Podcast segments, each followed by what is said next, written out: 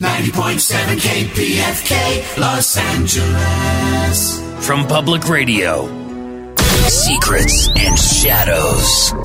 Cary Sudler Harrison is a descendant from a slaveholding plantation family. He discovered that he shares his last name with some black residents who still live around the old plantation. He took a recorder and went back to apologize to the black descendants of his family's slaves and found much more than he bargained for. And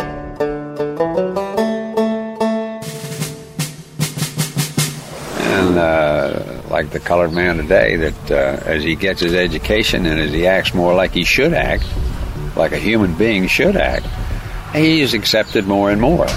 And the only thing that keeps him from not being completely accepted is they are different. SecretsandShadows.com. I'm Aaron Sanders.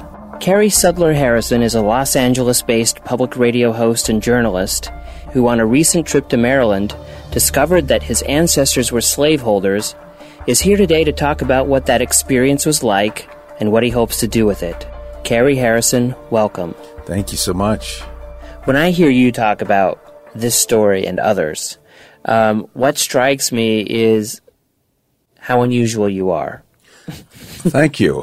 I'd say the same about you, but I'm kidding. But but what, the thing is, is um, I think one of the things we don't talk about often enough is how we land in this in our moment in time, and the burden of that history can make us want to hide from it. Um, you didn't hide; uh, you confronted, and you learned some troubling details. There's no manual on how to do this. There kind of ought to be. I mean, there's manuals on everything how to fly a plane, miss manners, manuals on everything, but not on this one because it's not supposed to really exist. We're taught about it, but that's it. After school, wash your hands, move along. So history is about the truth. How is that productive? Well, it's productive because it's honest. And we all have parts of our history that we we would like to conceal. It's one thing if you just had a few small family stories and maybe they're true or not, no real way to research it, but I have all this documentation, you know, ancient Revolutionary War, pre-Revolutionary War documentation in print with names and numbers and all of this stuff in it that tell an extremely clear story. And so, uh, you know, I, I felt I should go find some of the descendants of my family's slaves who will, of course, carry my last name. That was the way it was done then, and apologize to them for uh, human theft, for whatever, and at least reconnect the circle and hope something better comes out of it. Uh, a relationship that wasn't there before that now can be, where we can help each other because in uh, the political climate in which we all live today, uh, community and society is more necessary than ever. Cary Sudler Harrison discovered his family once owned slaves. He took a recorder back to his ancestral home in Maryland and found much more than he bargained for.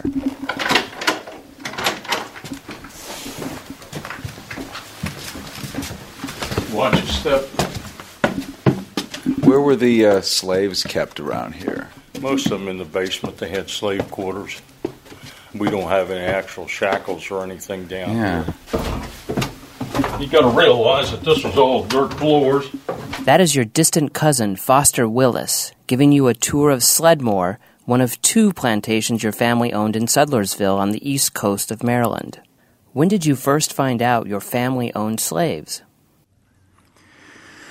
When I was growing up, my father would talk about it now and then with sort of a sense of pride. And I didn't think that much of it because, you know, didn't everybody own slaves? I mean, you sort of assume it. It's kind of like if you eat a certain kind of food all the time, you assume everybody else does. You know, we had this grandfather clock that was built in the early 1700s and all this sort of legacy, and I just didn't pay much attention. And when he died, I inherited a family Bible that was written in this quill ink or passages, pages and pages of it. in the mid 1700s, and in it, it listed humans and what they had sold for in shillings and pounds and early dollars. And it was just so clinical. It was shocking to me because this is not the experience of everybody else. Do you know what I mean? Mm-hmm. And so it was really kind of troubling to me, and I didn't really understand it. And also, honestly, I didn't really believe it. I mean, can this be true? I'd like to read a few entries from the Sudler family record because I think it really puts it in black and white, just what we're talking about here. Let me just read a few entries, and I'm quoting. December 18th, Noah bought two Negro boys, 210 pounds of Mr. George Tull. Vic, Jock, and Jack, and the said Tull sold one Negro woman named Sarah to Michael Murray for $100. Judah had a little one in the cornfield while gathering peas Wednesday, September 25th, 1811, a boy child named Pedum. Arnold ran away on Whit Sunday, May 21st, 1825, and was taken up in the Delaware State on Monday the 23rd by Mr. Peter Stewart. Tubman Sudler went up after Arnold on Thursday the 26th. All this really makes it real, doesn't it? Yeah, it really does. And you wonder what your part is in this. I mean, of course, I wasn't alive then. Most of my white friends or white associates will say, hey, it wasn't you, you weren't there. But something occurred to me a few years ago, which is really simple that if I choose to carry my family's name, and there might be some good stuff attached to that, you know, I have to really carry its full legacy. You can't just be all the good stuff and then deselect all the icky part and just show the world the highlight reel. Because much of the social access, if you will, that I have is clearly earned on the backs of other people and on their arms and legs. You did something pretty unusual after you discovered this family history. You went out with a recorder and talked to a lot of relatives, some on the black side and some on the white side. We have a bit of tape from a white relative 90 year old William Sudler Goodhand, showing that racism is not just a thing of the past. Colored people, to me, in my lifetime here, were never any kind of a hindrance or any kind of anything. They, they were just what was here. That was part of the way life was. And uh, we, as you pick and choose your friends, we pick and chose ours, and they pick and chose theirs, and everybody got along pretty well. And uh, like the colored man today, that uh, as he gets his education and as he acts more like he should act, like a human being should act, he's accepted more and more. And the only thing that keeps him from not being completely accepted is they are different. That's really something. Yeah, it is to have been standing on a plantation that once was a slave plantation and is now surrounded by uh, soybeans and corn and this and that, and to, ha- to have a guy nine generations later, still family, sipping on iced tea or a mint julep, whatever it was, and tell you about colored people. What was odd to me is after 80 years, I thought, well, how many have you met with the last name and what are they like? And of course, not a finger had ever been lifted to go meet them. You did something quite unusual. You chased down a lot of descendants of your family slaves who actually have the same name as you. Let's hear another bit of tape. I have to say, I was a little nervous to call because part of the reason I'm calling is that the reason that you and I probably have the same last name is not through the best circumstances in history. Mm-hmm. And so I just, this may sound a little weird, but I just want to apologize for any difficulty that, that life is as far as racism and all the rest of it. And I want to let you know that you have somebody with the same last name who's interested in having a level playing field for everybody. And that I don't suppose the white side of the family ever apologized to the black side. I, I really don't know if they ever did or didn't, but I just want to let you know that it does not continue even in silence. Yeah, I certainly appreciate that and uh, certainly welcome that. So that's a good feeling that goes with that. Let me assure you there are no issues uh, with me along those lines, trying to understand all the things that happened. I guess it's more important to me just to try to understand you know, what went on. Yeah. In fact, I'm thrilled just the fact that you called. So you deliberately set out to apologize to some of the black descendants of your family's slaves. Yeah. I was scared. I have to admit that. I didn't know what was going to happen. You know, I didn't know if they were going to yell, you know, swear at me or hit me or I don't know. It was really a major, you know, felt really risky to do it. But I had to do it. I had to do it. And whatever was going to happen would have been worth it. And it has been worth it. I couldn't find any record, and I don't know of any instance where my family has ever officially or formally or informally apologized to any of these people. And there are hundreds of them and hundreds of them out there, descendants. And um, I think it has to happen. I think it's important that they know that they're important people, as important as I am or you are or anything else. And that if I don't do anything about this, it just continues and a larger invisible oppression continues, and I'm a participant of it. We have another bit of tape, and I think this is you with another black Sudler after conducting a social experiment where you each try to buy a shirt at a high end clothing store. Your white skin gives you access to almost anything that you want. I'm followed in grocery stores and I'm followed in department stores still. Is it better? Yeah, it's better in my own lifetime. It's better. But it's not perfect. It hasn't improved. And white people still say, yeah, I have black friends, and they say that I'm not racist. But if you have to make that statement, then there must be some racism somewhere. I certainly am racist still. I still have to work past all of that stuff because there's jealousy, envy, and sometimes hate when I look at the things that other people have access to that I don't have. What did you say to him? I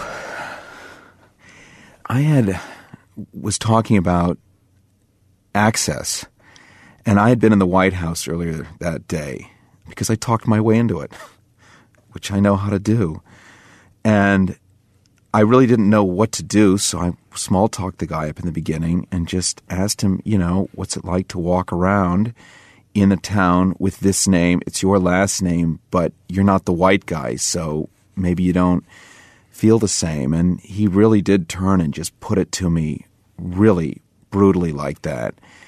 And what a wake up call. Because it never occurred to me that if he and I were shopping in the same place, that the uh, security guys are going to be following him around just because he's black. And maybe I'm the one stealing. But he's the one that they follow just because of his skin color. You know, one of the other conversations we had is that ever since he was born, he was taught that he was lazy and stupid and ugly.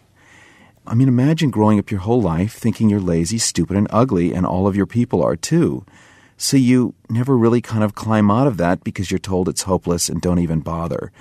And here I was raised not to think that I was stupid or lazy or, or, ugly, but that I can do whatever I want and be the next president, that kind of thing. He was never told that.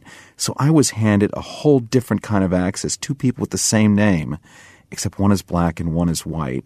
And here he is just trying to buy a shirt, and they're tracking him down like a dog it's just really wrong, you know?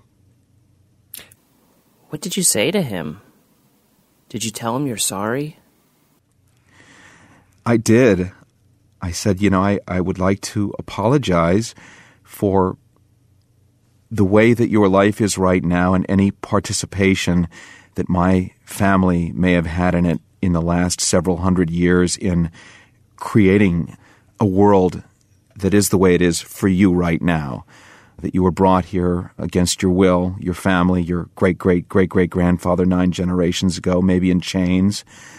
You know, maybe whatever went on that was uh, really painful that has created a reality for him today that is so much more difficult than my reality, and needlessly so. I really don't know what you say to somebody. I mean, I wasn't given the manual or the, the lessons on how to do this, and I've gone it alone. And A lot of white people really resent me and think that I have no business doing this. I wasn't there. It wasn't my fault.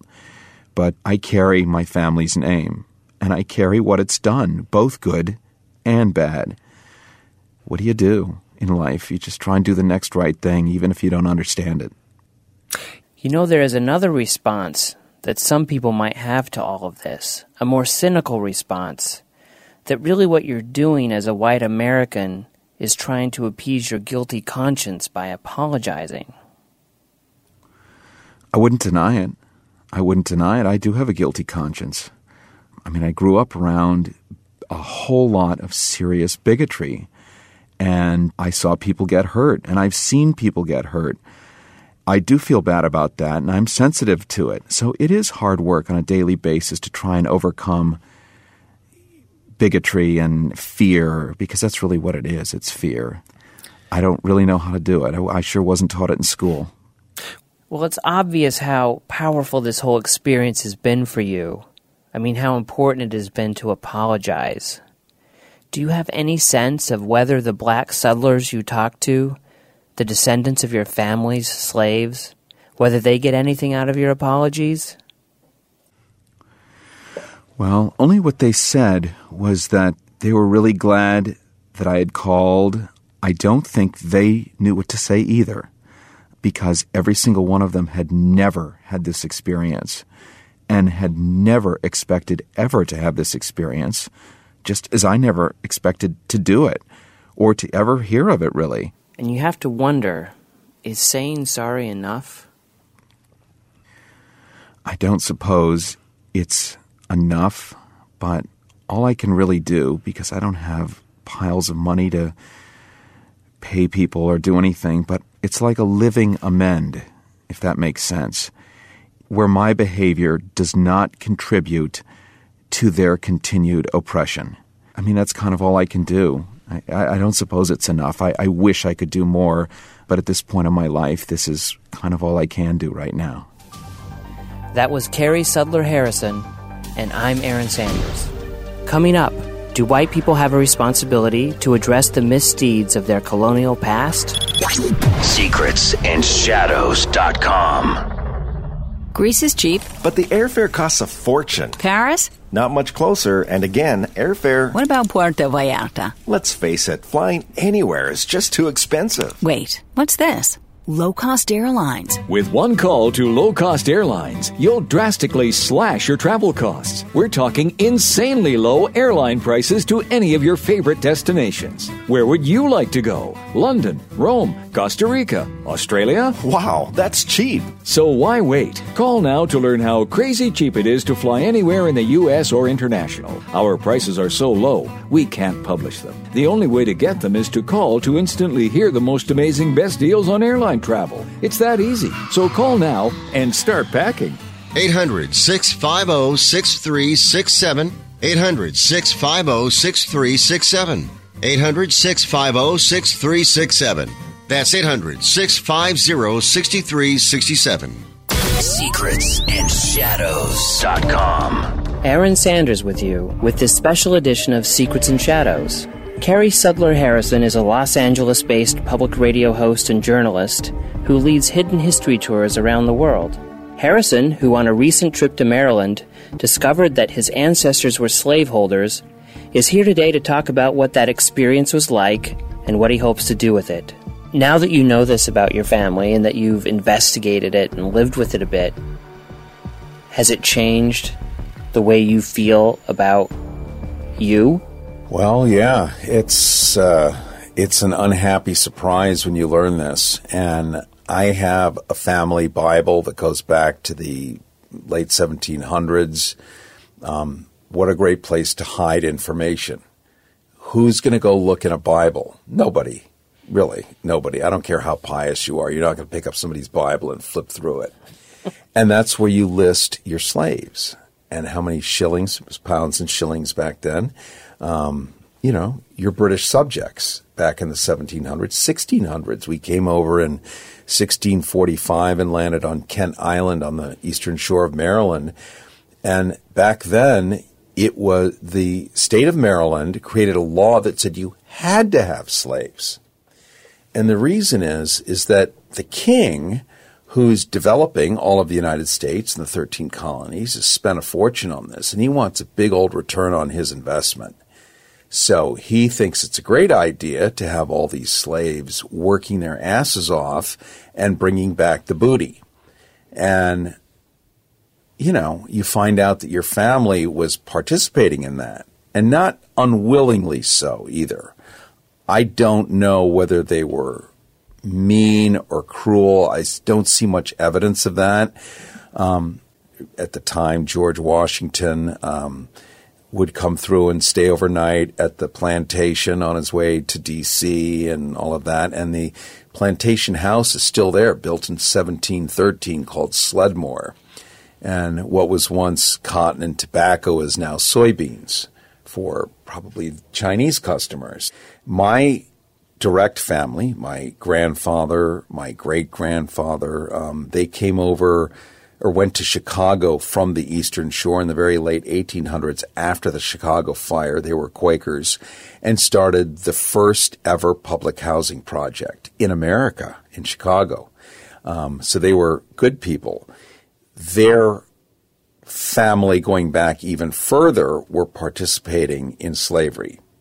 And so I went back to the plantation to see who was living there and if they had learned anything or what, you know, what was going on. It also occurred to me that I have no history or information that ever suggested that any of us ever apologized to any of the black descendants for human theft.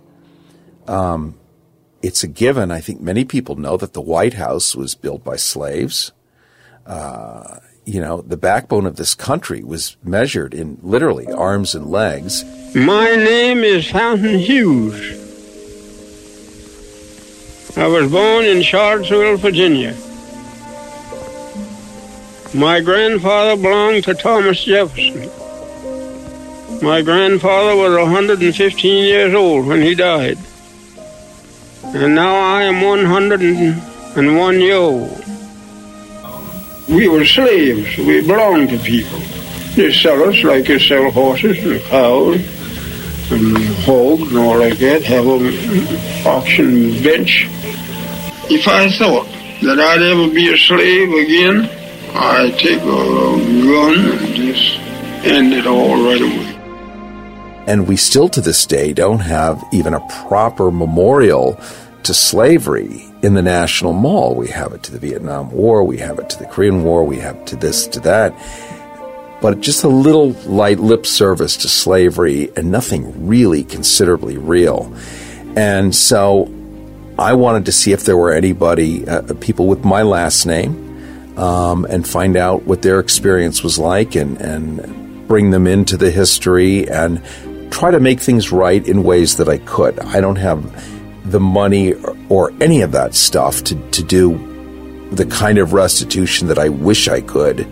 But if I can at least offer some understanding and ways in which I could help, that I would want to do that. So I went back to Maryland to see what I would learn.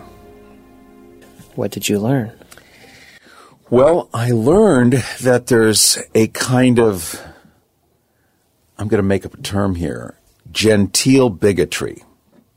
So there's bigotry where you say the N word, and, and then there's genteel bigotry where you talk about colored people and you're not saying anything really, but you just sort of got a way that's kind of like Foghorn Leghorn, like a Warner Brothers cartoon, where it's kind of light and comical, but you're ending up with the same message.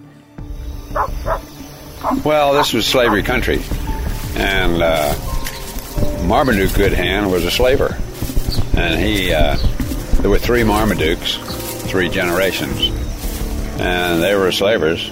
Uh, Civil War, they fought them. Both the family fought on both sides of the war.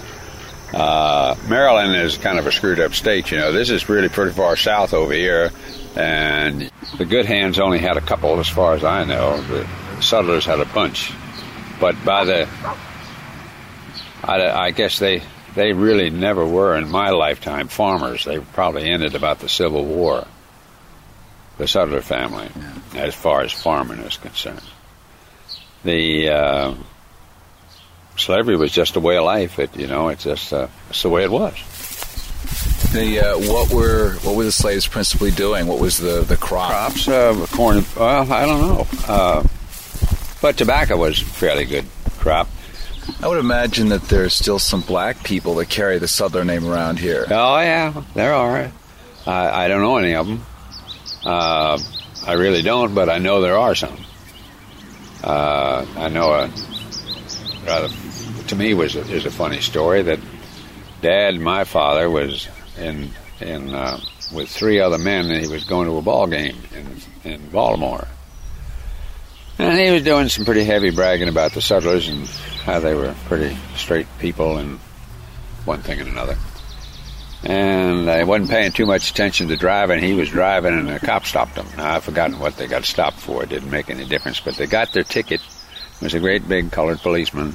And when he signed it, he, he was his name was Sudler. so there was quite a quite a lot of uh, joking about that, of course. After all the fine things that Dad had been saying, and, the guy that gave him a ticket was a was a Sudler. so colored people, and to me, in my lifetime here, were never um, any kind of a hindrance or any kind of anything. They they were just what was here. That was part of the way life was. So nobody, there was never. I didn't know of any any animosity when I was a young fellow. Uh, I didn't know of any. And uh, we, as you pick and choose your friends, we pick and chose ours, and they pick and chose theirs, and everybody got along pretty well. Uh, their wages were low or lower, but so was their educational level, and and uh, like the colored man today, that uh, as he gets his education and as he acts more like he should act, like a human being should act, or I think what a human being should act, he is accepted more and more. And the only thing that keeps them from not being completely accepted is they are different. And when they act like everybody else, there isn't anything, any problems. Now, I, I, there's never any such thing as no problems, but there aren't anything really major that n- nothing is sweet and harmless. Aaron Sanders with you with this special edition of Secrets and Shadows. Talking today with Cary Harrison, whose recent exploration into his family history revealed an inconvenient truth which he's sharing with us today. Part of the challenge, I think, for any of us is to be honest with ourselves. I mean, how many Greek philosophers screamed and yelled about knowing yourself so that you can evolve? So, in studying that and understanding a little more and being related to that going way back, um, I realized that my family on my father's side were slavers, but they were also framers of what we call the American government today. You know, the, the Declaration of Independence, signers. On my mother's side, I'm related notoriously to Benedict Arnold, who was a hero until the Congress refused to pay the soldiers. And Benedict Arnold was living large, apparently, in Philadelphia, had a big house and all this other stuff, couldn't pay, and because it's England, was going to get thrown in the slammer in debtor's prison. So he decided to leave the Continental Army and George Washington and go help the British, and they would forgive his debt. Business move. So a traitor, yes, but we now understand why. It's related to him. But also, my great great grandmother, I guess how many generations, first cousin was Nancy Hanks, Abraham Lincoln's mother. So I have slavers on one side and the emancipator on the other, all in my DNA. And that's a very interesting collision. So I decided to do an investigation, a personal one, and go back and physically explore this. Go find people, go back to the plantation that was built in 1713 that's still there called Sledmore, and learn about who I am, where I came from, and what are the lessons to be learned. distant relatives still live out there, not interested. This was a, the servants' quarters down here, and somebody knocked a wall in, a hole in the wall, so we recessed it and built this down here. Goes back down to the kitchen. You see what I mean? I just kept moving stuff in here. Where were the uh, slaves kept around here? Most of them in the basement. They had slave quarters. Um, we don't have any actual shackles or anything down here, and it's um, of course it's expensive keeping 16 rooms. I'll bet. 30,000 gallons of fuel a year. But Orlando Ridout from the Historical Society in Maryland authenticated the bricks and the house, the age. In fact, this, even the cemetery plots that we've hit by digging in to put posts and stuff. Mm-hmm. It was um, like little houses, you know, had clamshell and mortar shell. Of course, they're covered up. Um, I can show you the outside of the house where the original um, section was built in 1713, and then the upper part was built in 1805. Even had a um, plumbing or a bathroom outside on stilts. Watch your step.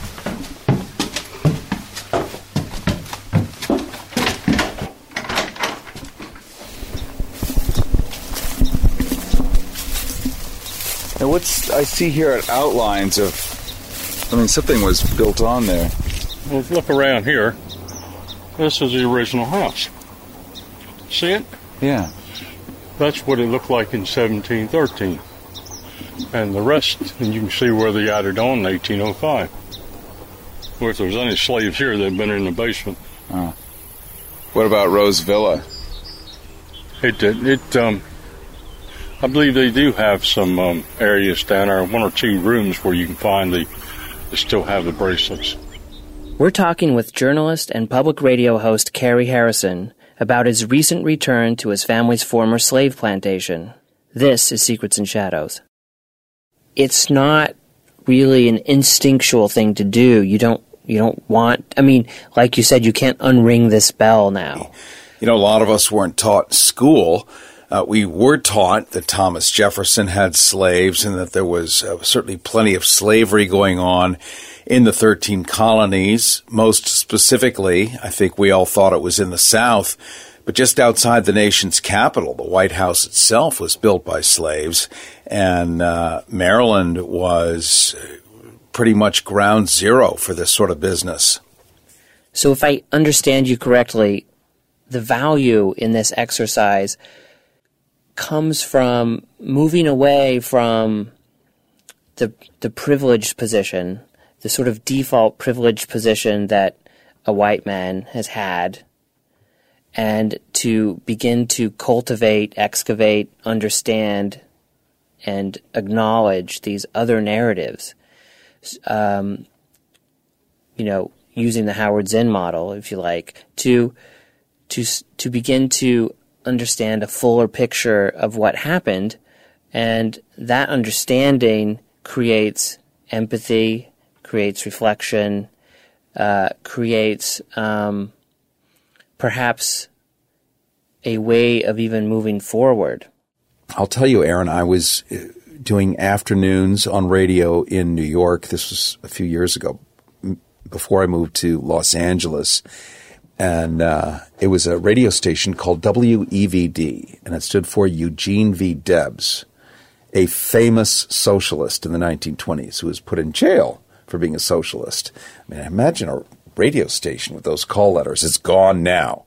Disney bought it and turned it to sports, so problem solved.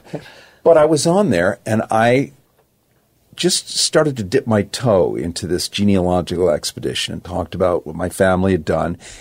And I went on the air across New York City and I apologized on behalf of all white people who care for human theft, for slavery, for perpetuating this by staying silent, by allowing stuff to go when we could do something better and be part of the solution. And the amount of calls, I mean, a few calls were, yeah, I understand, I agree. Um, African Americans couldn't believe they had just heard this on the friggin' radio. Right. But mostly it was white people attacking me Yes. Like you weren't there, you don't have any responsibility, you weren't even alive. I mean, that's the way it was. It was just history. It was the time in which people lived. Excuse, excuse, excuse. But if today were different, you probably wouldn't need to rewind and expose this. But today is awful for a whole lot of people. I mean, we live in an era where we have a Muslim ban. I mean, actually think about it. This is no different from Germany in World War II. That's just it, though. I just want to point out that the white mindset, if you're a white guy like we are, we've never had to think about these things. Mm-hmm. That's what's so seductive about it is we walk through the world with with uh, that privilege, and it doesn't mean we're bad for it, but um, we're bad when we don't acknowledge it and when we don't push past it. I think, and that's that's where the anger comes from on the when when you announced on the radio what you did. It feels like, um, I mean, they're mad because you they feel like you're attacking them for who they are. But they're right. not they're not acknowledging who they are and they're not acknowledging that the world was built for them. Literally measured in arms and legs. I mean, imagine if your ancestors, Aaron, were brought here in chains. Just to be aware of that on a daily basis. That's that's heavy. The conundrum, of course, if I think if you're a white guy, uh, what do you do with that? I think you just, I mean, I think admitting it is all we can do. We can be honest about our stories, like you've been, and then we can acknowledge it and step back and let others step forward. Yeah. Cary Harrison is a Los Angeles based public radio host and journalist who leads hidden history tours around the world. I'm Aaron Sanders. Thank you for listening. Coming up, early civil rights champion, Star Trek's Nichelle Nichols, Lieutenant Uhura, in her last ever recorded interview, graciously given during her birthday in her mid 80s. While she quietly enjoys her retirement, she no longer makes public interviews. She talks about the phenomenon of Star Trek and her relationship with Dr. Martin Luther King and his imperative that she be the first public black face during a time when it really mattered. After that, we hear from the father of all whistleblowers, the Pentagon Papers' Daniel Ellsberg. I know I speak for millions when I say it is an absolute treat to meet you, Nichelle Nichols, Lieutenant Uhura from Star Trek. Most of us grew up with you in our living room, one way or the other, whether it was live or in reruns. You helped us define the absolute clear difference between good and bad. There was always a moral essence to what you did and what your show did.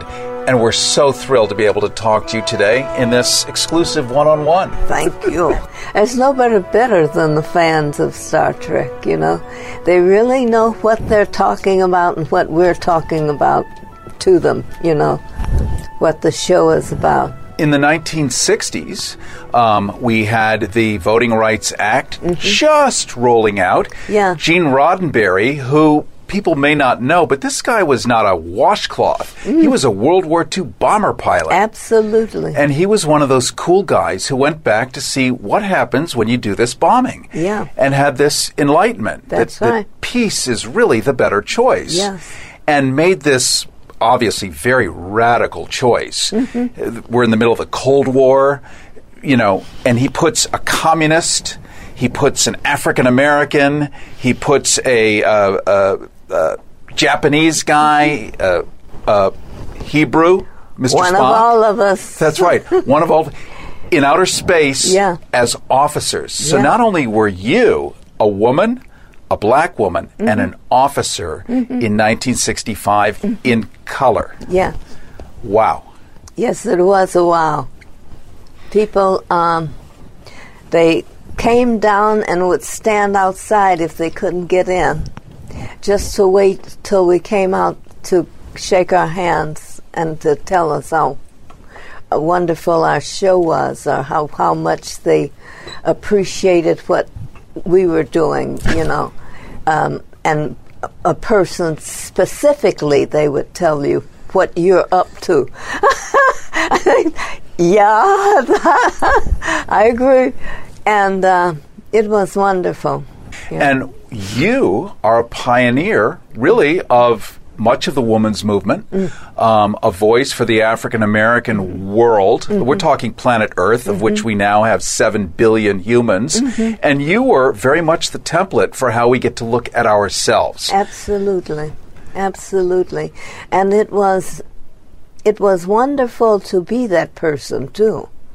You know, to be chosen to to um, live that life. You know, and to represent uh, not only your own personal people, people like you, but people who aren't like you and and we had that kind of following.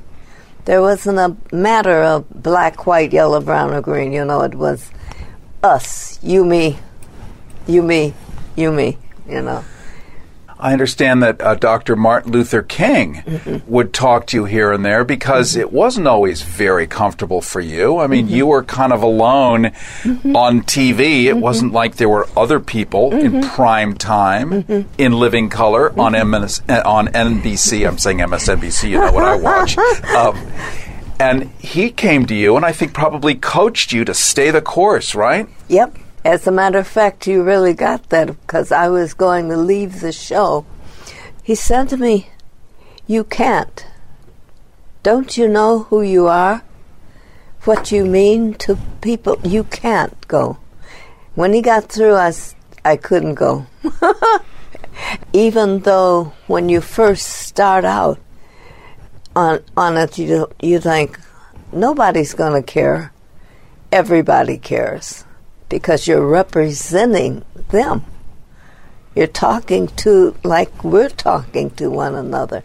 You're talking um, a person to person about something very important to the world, you know, who we are and what we're doing. And it makes a difference. Well, speaking of making a difference, other than the fact that I'm starstruck, and I've talked to a lot of people, but I'm delighted. good.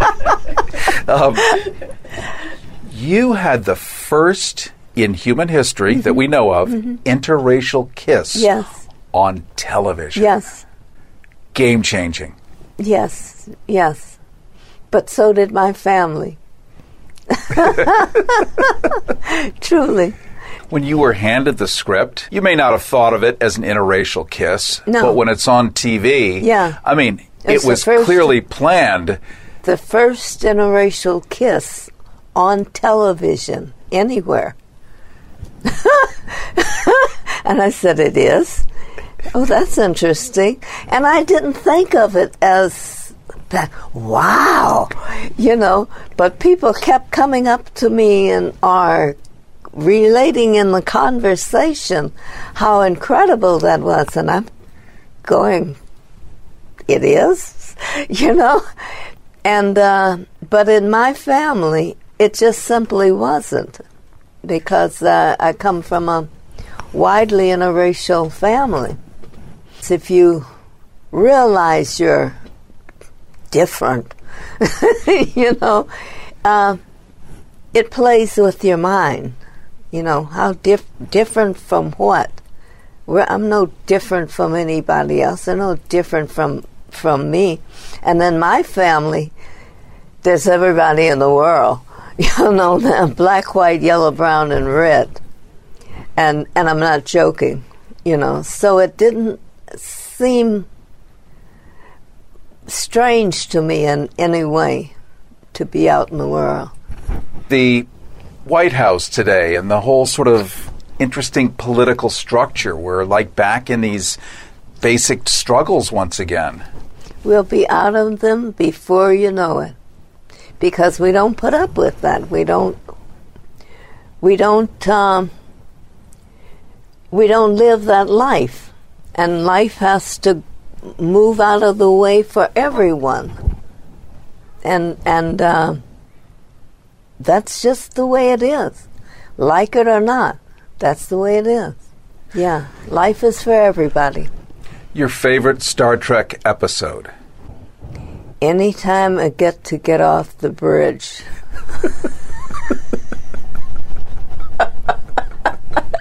they had me locked on that bridge. uh, I had this really uh, responsible job. I never got off the damn bridge. so I went and I told them, and I think there was an episode when when when uh, they did something about my life off the bridge, you know, and I went, "Whew, that was interesting." But I do that every day. Let me get back on the bridge. I, I love the show, and I love being part of it. You must experience many times. We all know you, but you don't know us. Like I we walk up to you, I like, "Well, you. hey, let, you know, let's." I know you. I know you. I know every last one of you out there because I'm I'm I'm part of you. You're part of me. I know. Live long and prosper. Star Trek's Nichelle Nichols, Lieutenant Uhura, joined us as she has yet another birthday in her 80s after celebrating more than a half century in the Star Trek franchise and raising multiple generations through her sweet spirit and gentle nature. Secrets and Shadows with Cary Harrison. Greece is cheap. But the airfare costs a fortune. Paris? Not much closer, and again, airfare. What about Puerto Vallarta? Let's face it, flying anywhere is just too expensive. Wait, what's this? Low cost airlines. With one call to low cost airlines, you'll drastically slash your travel costs. We're talking insanely low airline prices to any of your favorite destinations. Where would you like to go? London, Rome, Costa Rica, Australia? Wow, that's cheap. So why wait? Call now to learn how crazy cheap it is to fly anywhere in the U.S. or international. Our prices are so low, we can't publish them. The only way to get them is to call to instantly hear the most amazing best deals on airline travel. It's that easy. So call now and start packing. 800 650 6367. 800 650 6367. 800 650 6367. That's 800 650 6367. Secrets and Shadows.com.